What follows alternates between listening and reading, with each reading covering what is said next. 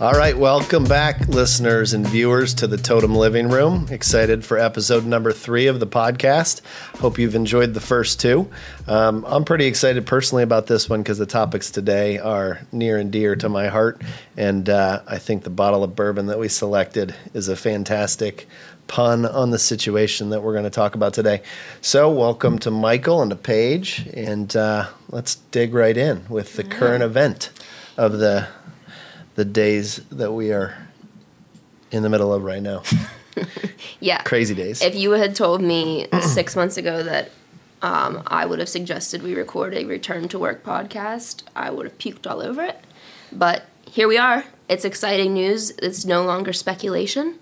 Um, well, Maybe. I'm sure for some companies it is, but um, at the time of recording this, Reed Smith um, has just announced their return to office date will be 3 1. So, right around the time that everyone is listening, all 26 of you are listening or uh, watching this, Reed Smith will be back to work. and that's um, relevant because they're the largest law firm in the city of Pittsburgh. Yeah, like 620 some employees, I believe. Yeah, 270 actual attorneys. Yes, so the largest law firm in Pittsburgh. Um, other law firms, larger firms, uh, have already announced they're going to be following suit or that they have a similar plan for back to work, um, which is great um, because self. I mean, twofold for us really. Uh, you know, we've been downtown most of this time. Kevin, you've already always been bullish on being downtown, being in the office, you know, ha- having a presence amongst the inventory here.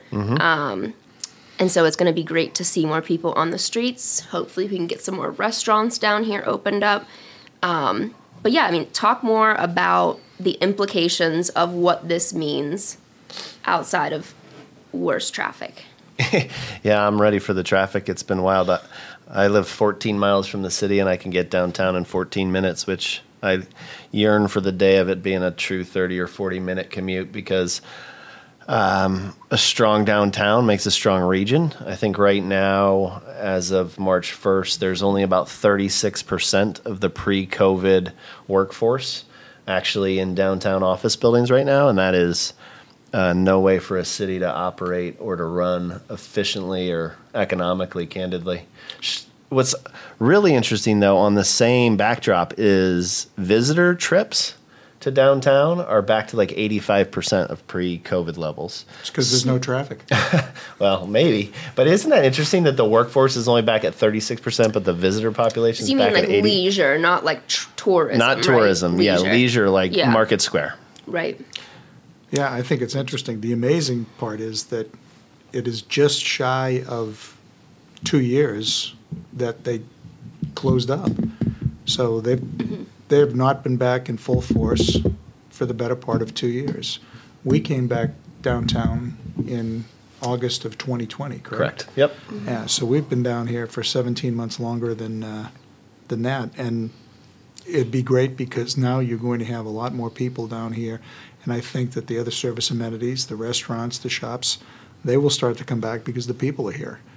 Yeah, and so to that point, I was going to go down probably a rabbit hole about like the leisure being back already, but the workforce not coming back to the office because you know we we have talked about that. Like, are are people really uh, don't feel safe going back to the office, or have people realized that it's a better quality of life to have the balance because people are still taking trips and going out to restaurants, and what's the difference between that or going to the office? Right. It Um, really doesn't make any sense. I even noticed in some of the announcements about the return to work policies are still like so archaic, if you ask me, because those same employees have no problem going to PPG Paints Arena for a hockey game. They don't have any issues going to the Benedum for a show, but yet going to the office is a scary thing. It's uh, from an administrative perspective, it's fascinating. Which yeah. I mean, I, I think the hybrid thing I, that's that's here to stay. Um, if if COVID has given us one gift here uh, that that will be long lasting is that hybrid workforce. People do enjoy staying home and working from home, but they do want to be back in the office too. So. Don't I you think, from a management perspective, though, that's going to be so difficult? Like, I, lo- I, I think the theory of the hybrid work is great, But when you're employing 600 people in Reed Smith's case, or you know 10,000 people in PNC's case, how do you manage that workforce on a flexible schedule without serious like HR labor conversations happening? Ineffectively. yeah, Well, right. I I, I can't see how it will actually occur that you'll, there, there are future downstream consequences that you're gonna face from that. right. I think it's going to be like a split board. I mean, I think that there are employees who thrive at home and want to be at home and want that flexibility and don't care about their company culture. Um, and I think that there are going to be firms and organizations in every sector that will be 100% virtual. But I think more competitive, in, not even more competitive in industries, but I think in other firms and organizations, there will be a highlight on the experience and the culture of the company. And i think that'll almost become a recruitment tool to some extent where some some companies in tech will continue to recruit on the flexibility and you know the work from home optionality. I think other companies will become like a you know like the google like we have this campus we have all of these things here for you. I think once people get back get back into the swing into the routine of going to the office I think we're going to see like an incredible resurgence of like the amenity war um, because I think companies will start to paint their space as a place that employees want to come in order to foster that company culture that makes them a more attractive option for recruitment. And I think companies that actually had an existing culture prior to the pandemic are probably going to modify it. There'll be changes that occur just simply because this is what people are getting used to now. Oh yeah, I mean, I think everyone's had to have that flexibility. Yeah, and if you come full circle to how that impacts downtown, I mean, we have a plethora of Class B minus C buildings that were built 50, 60, 70 years ago that just are not competitive in the landscape today to bring employees back to uh, the city. So I think it's going to be a fascinating um, kind of rebirth of downtown over the next 10 years because I do think the return to work thing's real and it will be here.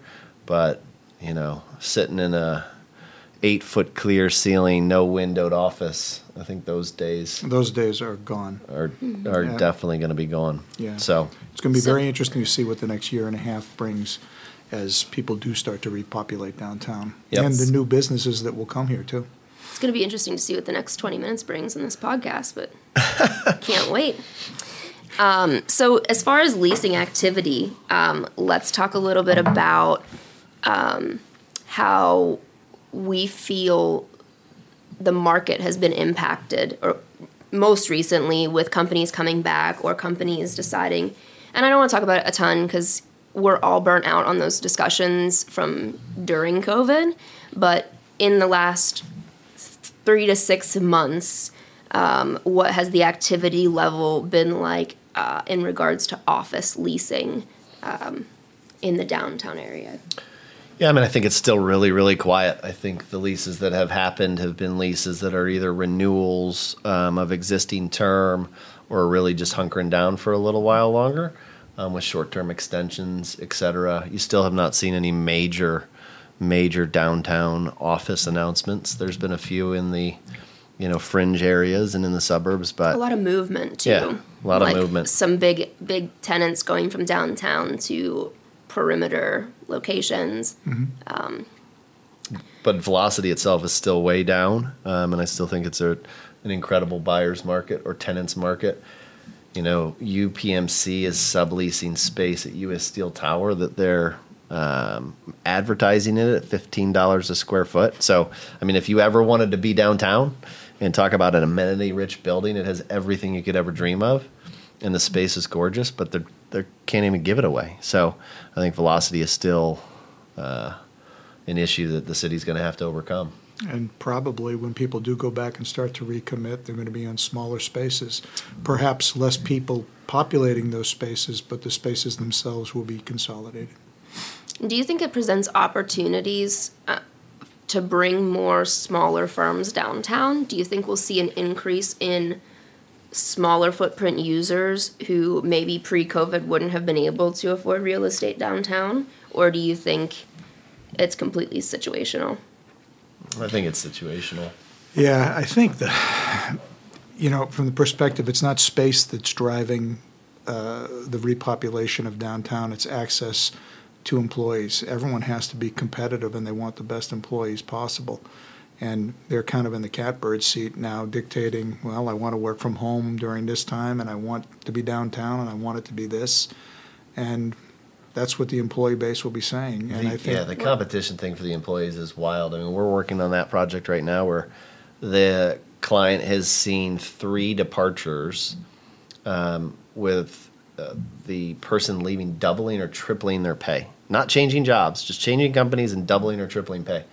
I mean, the competitive landscape for really good talent in Pittsburgh right now is something to behold for sure. Mm-hmm. and that will affect space use and how they populate it, but I don't think we have enough information to, to say it's going to go this way or that way.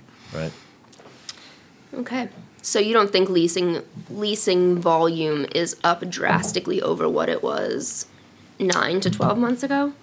No, I think it's still Yeah, I think it's pretty much the same place. yeah. Um, there, there, there is activity going on, but most of it is, uh, I don't think, a better way of describing it, I don't think there's any net absorption. In fact, I think that we're losing more space than anything. Yeah, from a percentage basis Paige, you're probably right. Like percentage wise, if there was one tour nine months ago and now there's two, that's a hundred percent increase in activity, but it's still non-existent activity. Right. So let's talk about the timing of all of this. Um, you know, probably coincidental, Right. but um, let's talk about what happens around the time of year March for people who are leasing space in any facility. Well, right now, you're And going- Michael is hot to trot on this trot. topic. Yeah. Well, if you haven't received them yet, um, you're going to receive them shortly. Is your operating expense breakdowns from last year and um, the budgets coming forward. And And- what what for anyone listening who does not know what it, just give a little one minute crash course on operating expenses.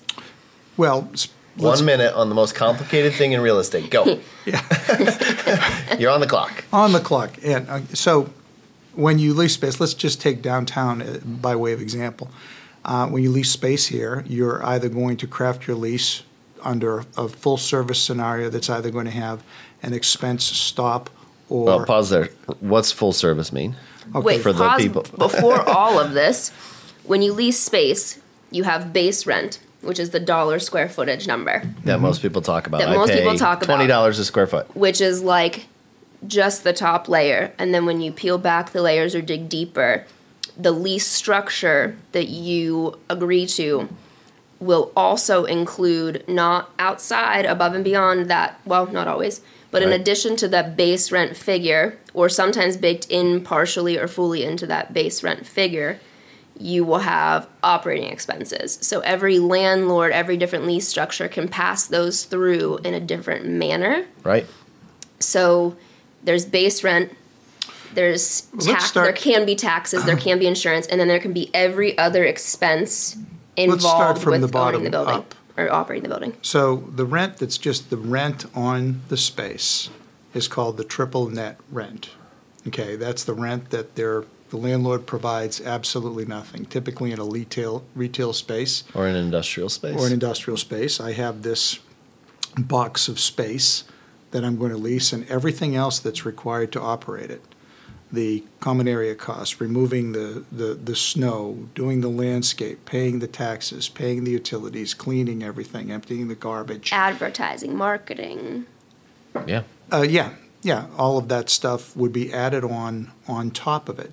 Okay, so that's triple net. Then you can break down the various nets. Now, this is where it begins to get confusing and only gets worse as you go uh, further up the chain. Yeah, and unfortunately, it's not like one language. It's almost like dialects, depending on what market in, depending on when you learn the business, depending on if you're an office specialist or an industrial specialist. Absolutely. Like people throw around these words, but it is And- dialect specific for sure. I don't want to totally expose myself, but like two years in the business, and I still will go to Kevin from time to time or Michael for clarification. So we had like a, a whole Kevin Riley whiteboard mm-hmm. session on this recently where we broke it all down so that I could visualize. But it is it. There's no, there aren't specific lanes for all of these things. Like everyone can do it a little differently. Yes, and everyone does do it differently. And like Kevin said, markets will do it differently. But basically, one of the nets is the cost to operate or to maintain the building. Who removes the snow? Who uh, who picks up the garbage? Who uh, Fixes the roof Who leak. fixes the roof leak? Who lights does the this? parking lot? Who lights the parking lot? And then there's another component that one of the nets is your utilities, whether that gas, water, sewer, um, trash. And then another net would be your insurance And taxes. and taxes. So you have these breakdowns there. So it's the question is who provides the services, who is responsible for the services, and who ultimately pays for the services. What are included and what aren't. What's billed directly to the tenant, what uh, the landlord pays and then gets reimbursed by to the tenant if there's a markup on any of those services. Yeah, and I think that's a really key thing to reiterate is it's who provides the service, who's responsible for the service being provided, and who pays for it. Like it's three different buckets. Three absolutely different buckets. And then And I'd venture to guess that ninety plus percent of the tenants out there have no idea what Well, their lease says. It's funny too. I mean, I, I- always I think, think about They just get the bill, Yeah, I always actually think about it when we got- they're on ninety percent. Um, right? there is a develop a landlord in town that every year sends very nice Christmas gifts, and that is most likely a pass through to their tenant. so they're sending out pass-through to the probably 500 beautiful gift sets, probably 50 plus dollars a piece. And that is a line item that they are passing through to the tenants of their building. When that wonderful landlord takes you to the Pens game or the Steelers game or the Pirates game, that's an operational expense pass through. Yeah, and what's the Michael Castle line? I, I can give you a dollar and take it away seven times. Mm-hmm. And that's goes back to again the structures. And And that's not to say landlords are bad or today's program is brought to you by the good folks at Larceny. Which, guys, I don't know if anyone else knew this, but larceny means theft, yes, which Yes. Yes, and we are obviously playing on it a little bit, but um, landlords at the end of the day are in business to make money, and I think it's just important that the tenant understands that and then understands how they make their money. And one of the problems, and we've talked about this before, the cocktail party conversation. So someone says, "Oh, I, I just signed a lease and I, I got a full service rate for twenty four dollars," and then you're kind of sitting back, wanting to ask the next question, saying, "Well, what is the operating expense? Did you get a base year or did you get a, an expense stop?" Um, and it's completely deer in the headlights moment for them because they absolutely know that's an entire section of the lease. They have no clue. They have no clue of what the landlord can charge them. They have no clue about all the costs that are associated with that. And getting back into this real estate true ups and expense cost pass throughs, this is where the landlord hands you that bill and said, "Oh, well, we thought it was only going to be six dollars a foot, but in actuality, it's eight fifty a foot." So, in a sense, that base rent that you thought that you were paying, which was let's just say twenty dollars, is now twenty two fifty because he handed you another bill, and this is a bill that's going to go ongoing throughout your lease. It's a it's a price that you're going to pay throughout the term of your lease. Yeah, so let's talk in like numbers real well, quick. and I just wanted to go Oh, back full circle because I think I cut him off in asking to explain what OPEX, OPEXs were, or OPEX was. But basically, at the beginning of every year, once a landlord gets all of their books settled, we'll call it for the year prior, um, the tenants, the tenants will have a right. And correct me if I'm wrong, because I'm sure there are a million different ways this can break down too. But the tenant has a right to audit those expenses to ensure that their pro rata share of those expenses that they are being charged is correct. But then at the same time, they also get projected expenses for the following year, correct? Kind of the sort upcoming year or Yeah. the Yes. upcoming year. Depending if they negotiated those rights to audit and what degree those rights to audit were in the original lease agreement. Sure. that they can audit it with some teeth. Yeah, Right. so rights to audit and ability to audit almost are unaffected by the fact that this is the time of year, whether you have the right to audit or not, that you're going to find out is there a new bill coming and what is that bill? Right. And whether you have the right to look into it or not, or the right to do anything about it, there's plenty of leases that And say, you sure, you it- can audit, but And if you do it, Right. I mean, how many people have that in their lease, don't know they have that in their lease, and are so busy with their day to day operations of their business, the last thing they want to do is comb through an audit, you know, landlord expenses. Right. And I think COVID happened and everybody audited their lease for a concept called force majeure. We'll talk about it on another program. But um, Program. podcast program. Oh, Jesus. Stop with the grandpa jokes. Um, but in this particular case, it. Um, it's auditing of that expense line, not necessarily the force majeure. And we've got some wild examples of things we've seen, but um, it's uh, it's just funny that everybody's coming back to the office this time. And I bet last year they didn't pay attention to these bills at all, but this year maybe they're going to pay attention to it a little closer because a I lot's mean, changed. even just janitorial. Like think of the more stringent, wide spanning janitorial that a lot of landlords brought in just to try to make people feel safe to come back to their buildings. You're Who's paying, for it. that? Right. Well, so you, are. And then and then there's the situation where in some leases, um, landlords will attempt, you know, their their standard lease because why wouldn't they?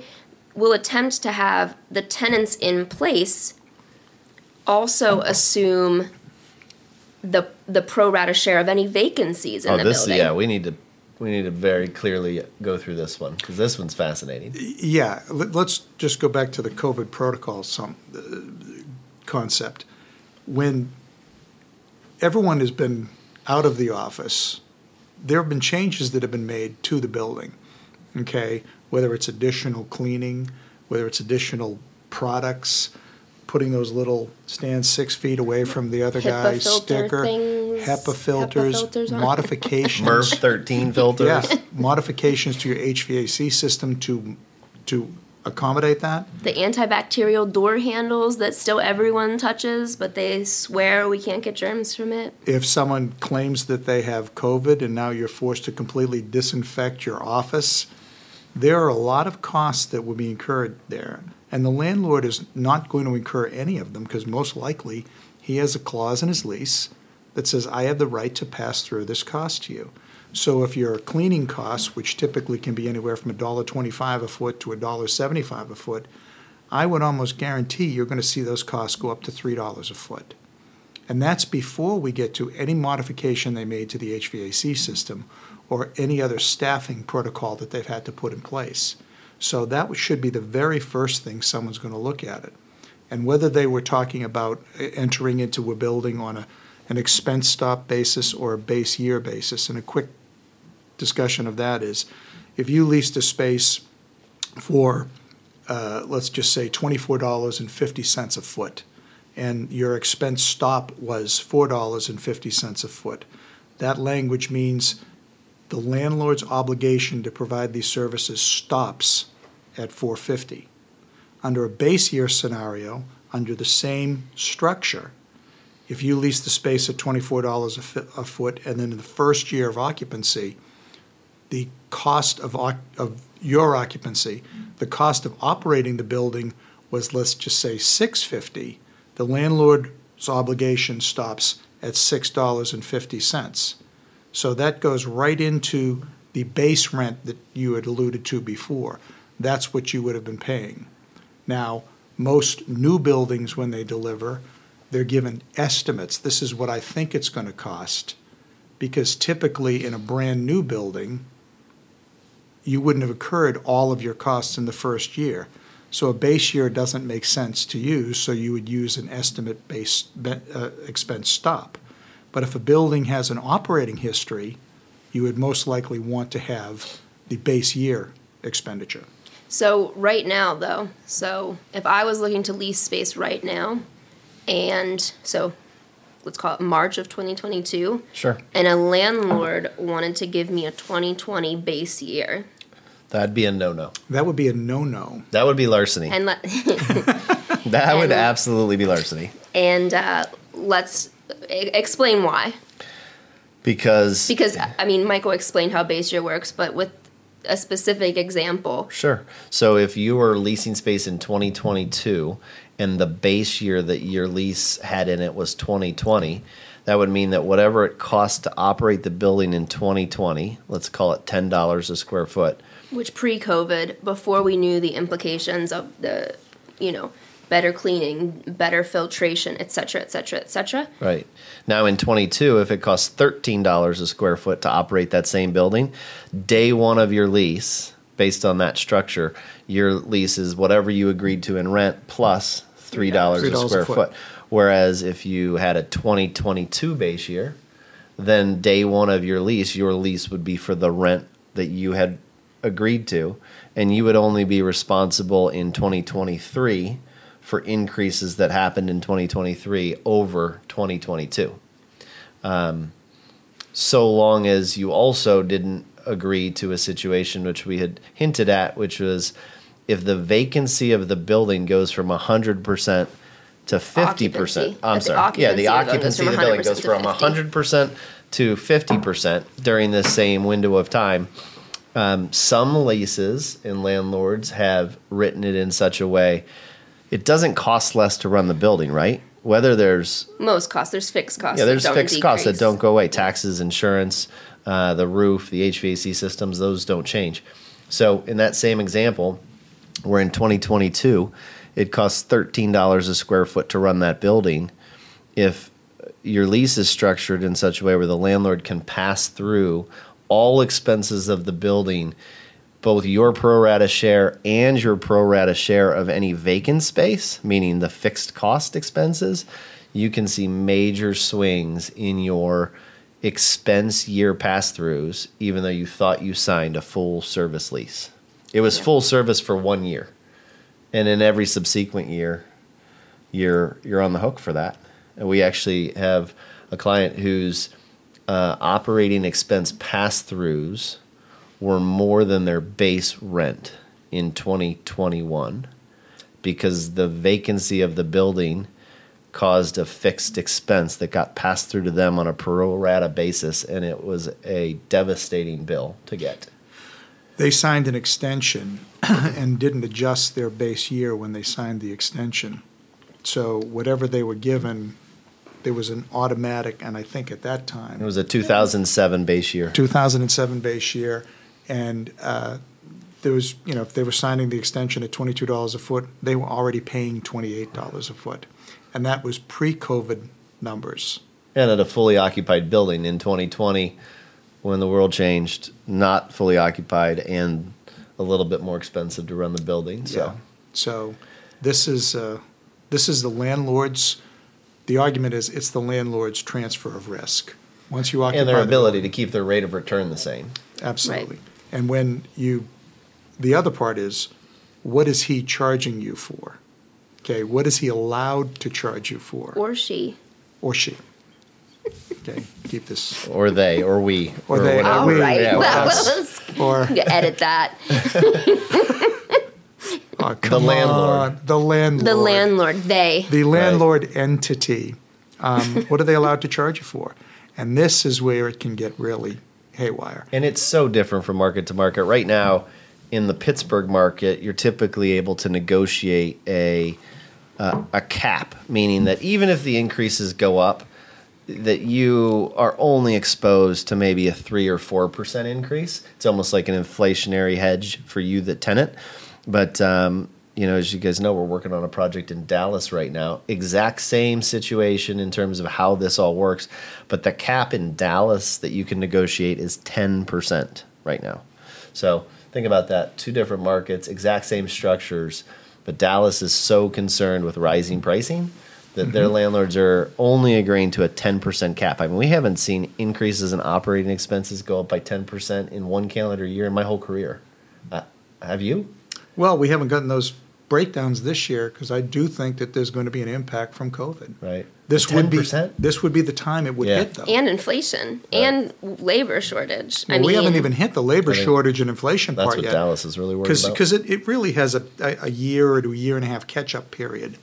Um, but now that COVID's hit, because now you're putting all this, you know, the, these these new services and these new pieces of equipment into play, this would be the beginning of the time that you can recover them, right. and it can be an astronomical amount of money.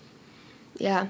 And it's, I mean, again, like two years in the industry with two very great mentors, and it's still something that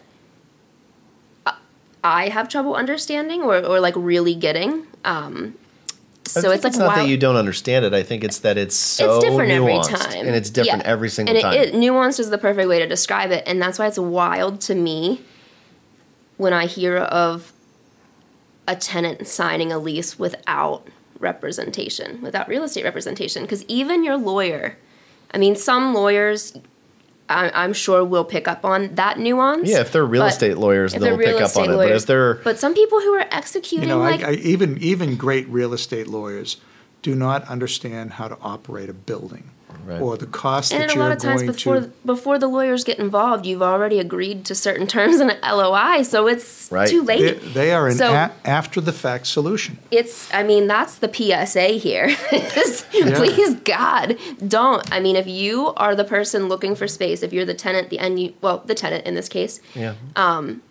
understand that when you go to the landlord, um, they're not bad people, but they are looking out for their interests here. And if you aren't represented by a real estate professional, no one is looking out for your interests, and no one will be attuned to the the spec- the specificity of how the opex is the operating expenses are passed through year to year, I'm, I'm and gonna, that's a huge exposure. I'm going to jump off a sidetrack here. The lease that you signed today is with a landlord. That might not be the landlord you deal with tomorrow. So, in this particular case, with the exponential increase in operating expenses that we were talking about previously, that property traded. It got sold to a different landlord, an extremely professional landlord. And by the word professional, I mean the. uh, Good with some- numbers. Really well, good with the- understands operating rules. business. So when he bought the building, he bought it at a much higher cost than what was it was assessed at. your Bang, taxes double. automatic tax increase that you're going to pay for. Okay, the fitness facility that's an amenity that's free to the tenants typically is an expense that the landlord puts in the operating expense bucket, not just to run the uh, the gym, but what people fail to realize is if the gym is the whole first floor of the building, guess what? The building's paying rent to the landlord for the gym, and all the tenants are sharing in the rent of that gym. in, some of these cases, one of the you'll see it in every lease. The landlord has the right to change and modify space. Well, that actually means he has the right to remeasure the building and change the common component and change your proportionate share. So it very well could be the case. He takes the property outside, out of the, the actual structure of the building.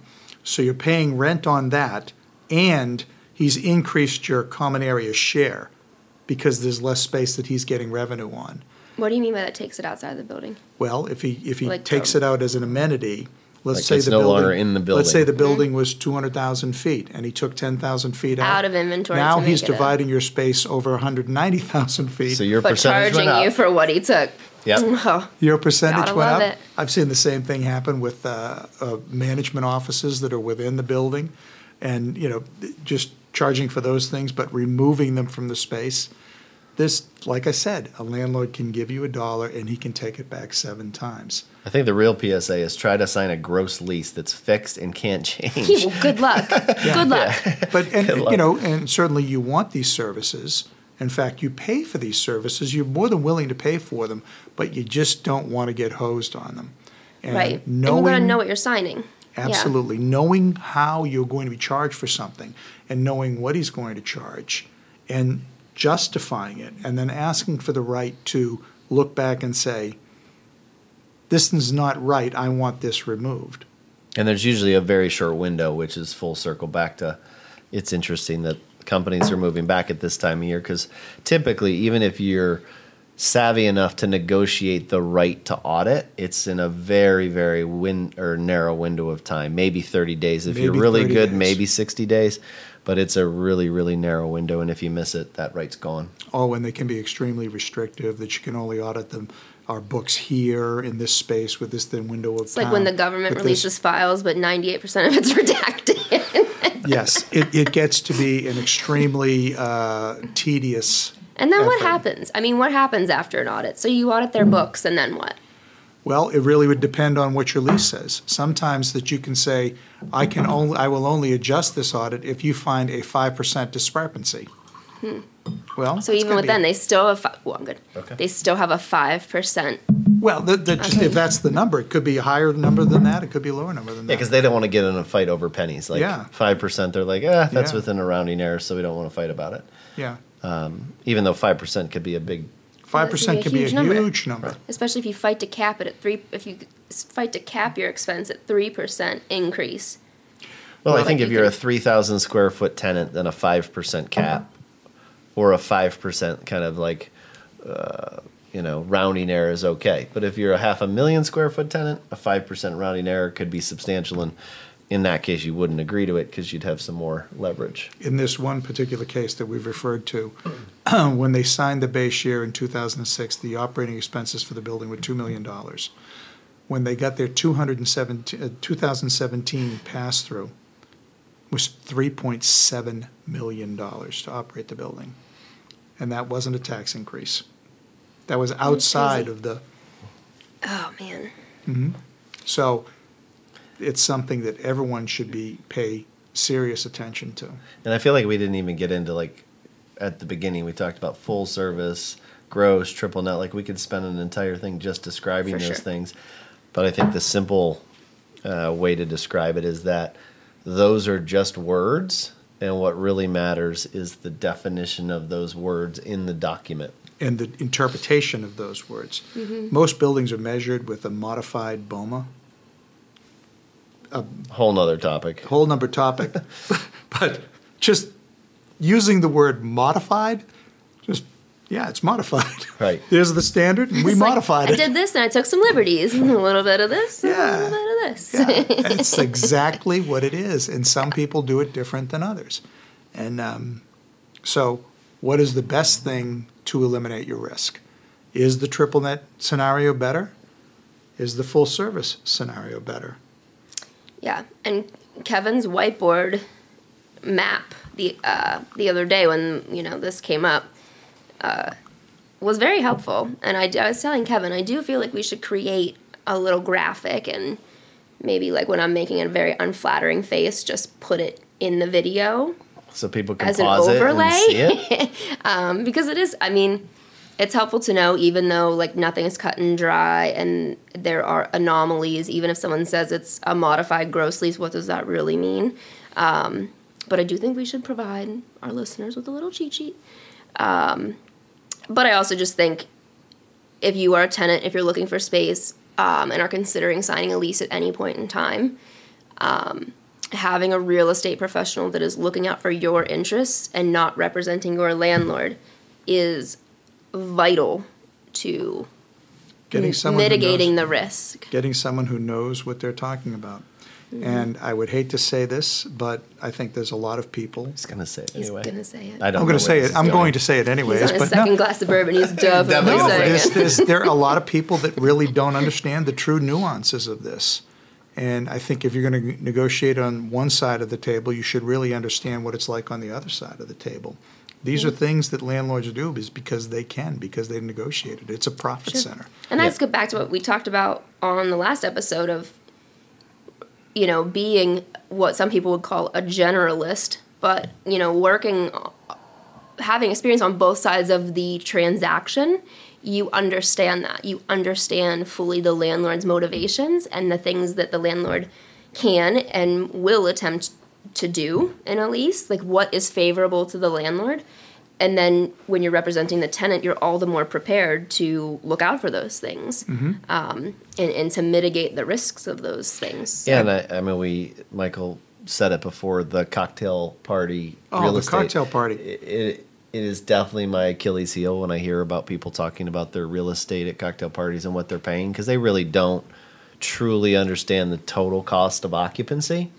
And if I had a nickel for every time I've told someone, whether you were hiring me or Paige or Michael or Tommy down the street or Bob, whatever, hire somebody to help you walk through this uh, jungle of opportunity for the landlord to make money. Because that's and when what you're they're to do. They're considering to make hiring someone, ask them these questions and they make sure they have Well, the it, answers. it- it's interesting because in the cocktail party, if you ask the very first question, you know that they don't know the answer. And it, it just, you, you want to stop it right there, or, or in those cases, that's when my wife kicks me. But it, it's, That's they just, go deeper. yeah, they just simply do not know, and you realize that, oh my lord, you know, this is uh, you're you're you're tied to the tracks now, and here comes the train, um, because this is something you live with. This is some, we can't discuss this in a half an hour podcast. This is something that you know we've learned over a period of X number of years, and it's it's a significant thing, and it is not going away. If you don't pay attention to this when you negotiate the lease, you will live with it for whatever that term of the lease is. And and if you're considering signing an extension, also that.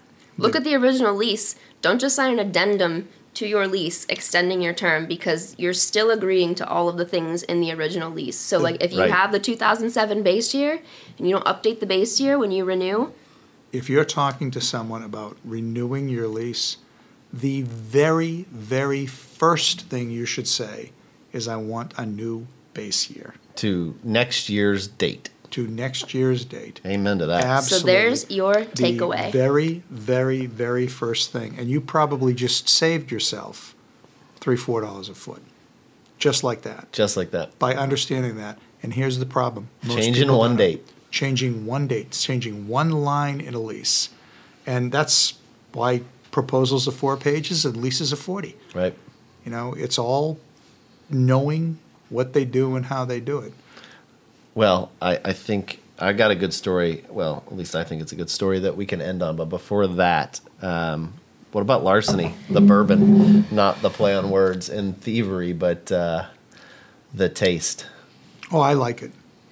And like I you liked mean, it before today, or you like it? Yeah, I, I liked it before today, and um, uh, Larceny is uh, uh, distilled by Heaven Hill, and Look at Heaven you, Hill. Is that Smarty what his highlighted notes are over Yeah. their bourbon tasting? No, this is actually We thought he came This is prepared with le- It's a Yeah. lease. It's I'm not joking. bourbon. Yeah, uh, Heaven Hill. Uh, my wife's How the uh, heck do you know that it's Heaven Hill? because I've been to Heaven Hill, and um, uh, it's an Evan Williams product, and uh, uh, my wife's uncle Clifford was the uh, CFO. Of, Whoa! Okay. Then Then Uncle why did we Clifford. pay? Pardon? Why did we pay for this? Well, he's been dead any number of years right now. so- Oh, Wait, minor, but, uh, minor details. But I, Yeah. I mean, at twenty nine dollars a bottle, it's almost like larceny. ah, that's pretty funny. it wasn't Yeah. good. And if you're ever But in yeah, Louisville, they have a, budget bourbon? great um, uh, museum. What's it? Well, I don't. We were just talking about that. but It's not my cup of tea, but Well, I think I knew we, that we, headed we, it. we've established But I still do don't we know just why. I think, like do we cheap- think Kevin even likes bourbon? no, I like cheap bourbons, and uh, I mean, So, I think this is my like go-to great bourbon is the bourbon. cheapest bourbon you can buy. no, I think it's a I think it's good. I like it. But we do need. I was talking to Kevin today. We need to. We need to find a uh, A sponsor. a, a bourbon. Well, I wasn't even thinking of a sponsor. I was thinking of like a like a oh, supplier. oh, somebody like a guy. like a we need a guy, a guy who could like tell us about the bourbons. or a lady. Yeah. Well, I, Yeah. I, No, I, that can get us the good bourbons Right. because like I. We can't stand at the liquor store at 9 a.m. waiting for the truck to come to deliver like the four bottles of like, you know, really sought after bourbon. So maybe Totum should go on the road. that's what I was Maybe going we to say. should take the. Po- we should you take the wanna go to Louisville? podcast on the road. On we the should go to Louisville because Let's do it. if you really want to find a lot of bourbons, They're in that would be the place to look. I love it. All right, so the story. Totum does the bourbon. Totum Totum. does the bourbon trail. And we are willing to take the podcast on the road. So if you want to host us and be a guest. We'll come to A your gue- location, and we would love to talk anything real estate. Or if you That's have on your mind. suggestions too for ideas, Yeah, things you want to hear about. yeah, we love um, we'd love to hear your feedback. Love the comments. But so the story, which is great, back to larceny and landlord. Oh. So um, over the last few months, we have come to meet somebody through our travels in this crazy real estate world that we're in. He started a business when he was 19 years old, and that business um, was off to a very good start. And this was 55 years ago, by the way. Um, and out of nowhere, he finds out that his landlord has decided to lease his space to somebody else because he didn't have a lease. And the light bulb went off with this young gentleman at the time that the landlord controls the keys. And he decided on that day that he was going to start buying real estate. So he bought a duplex.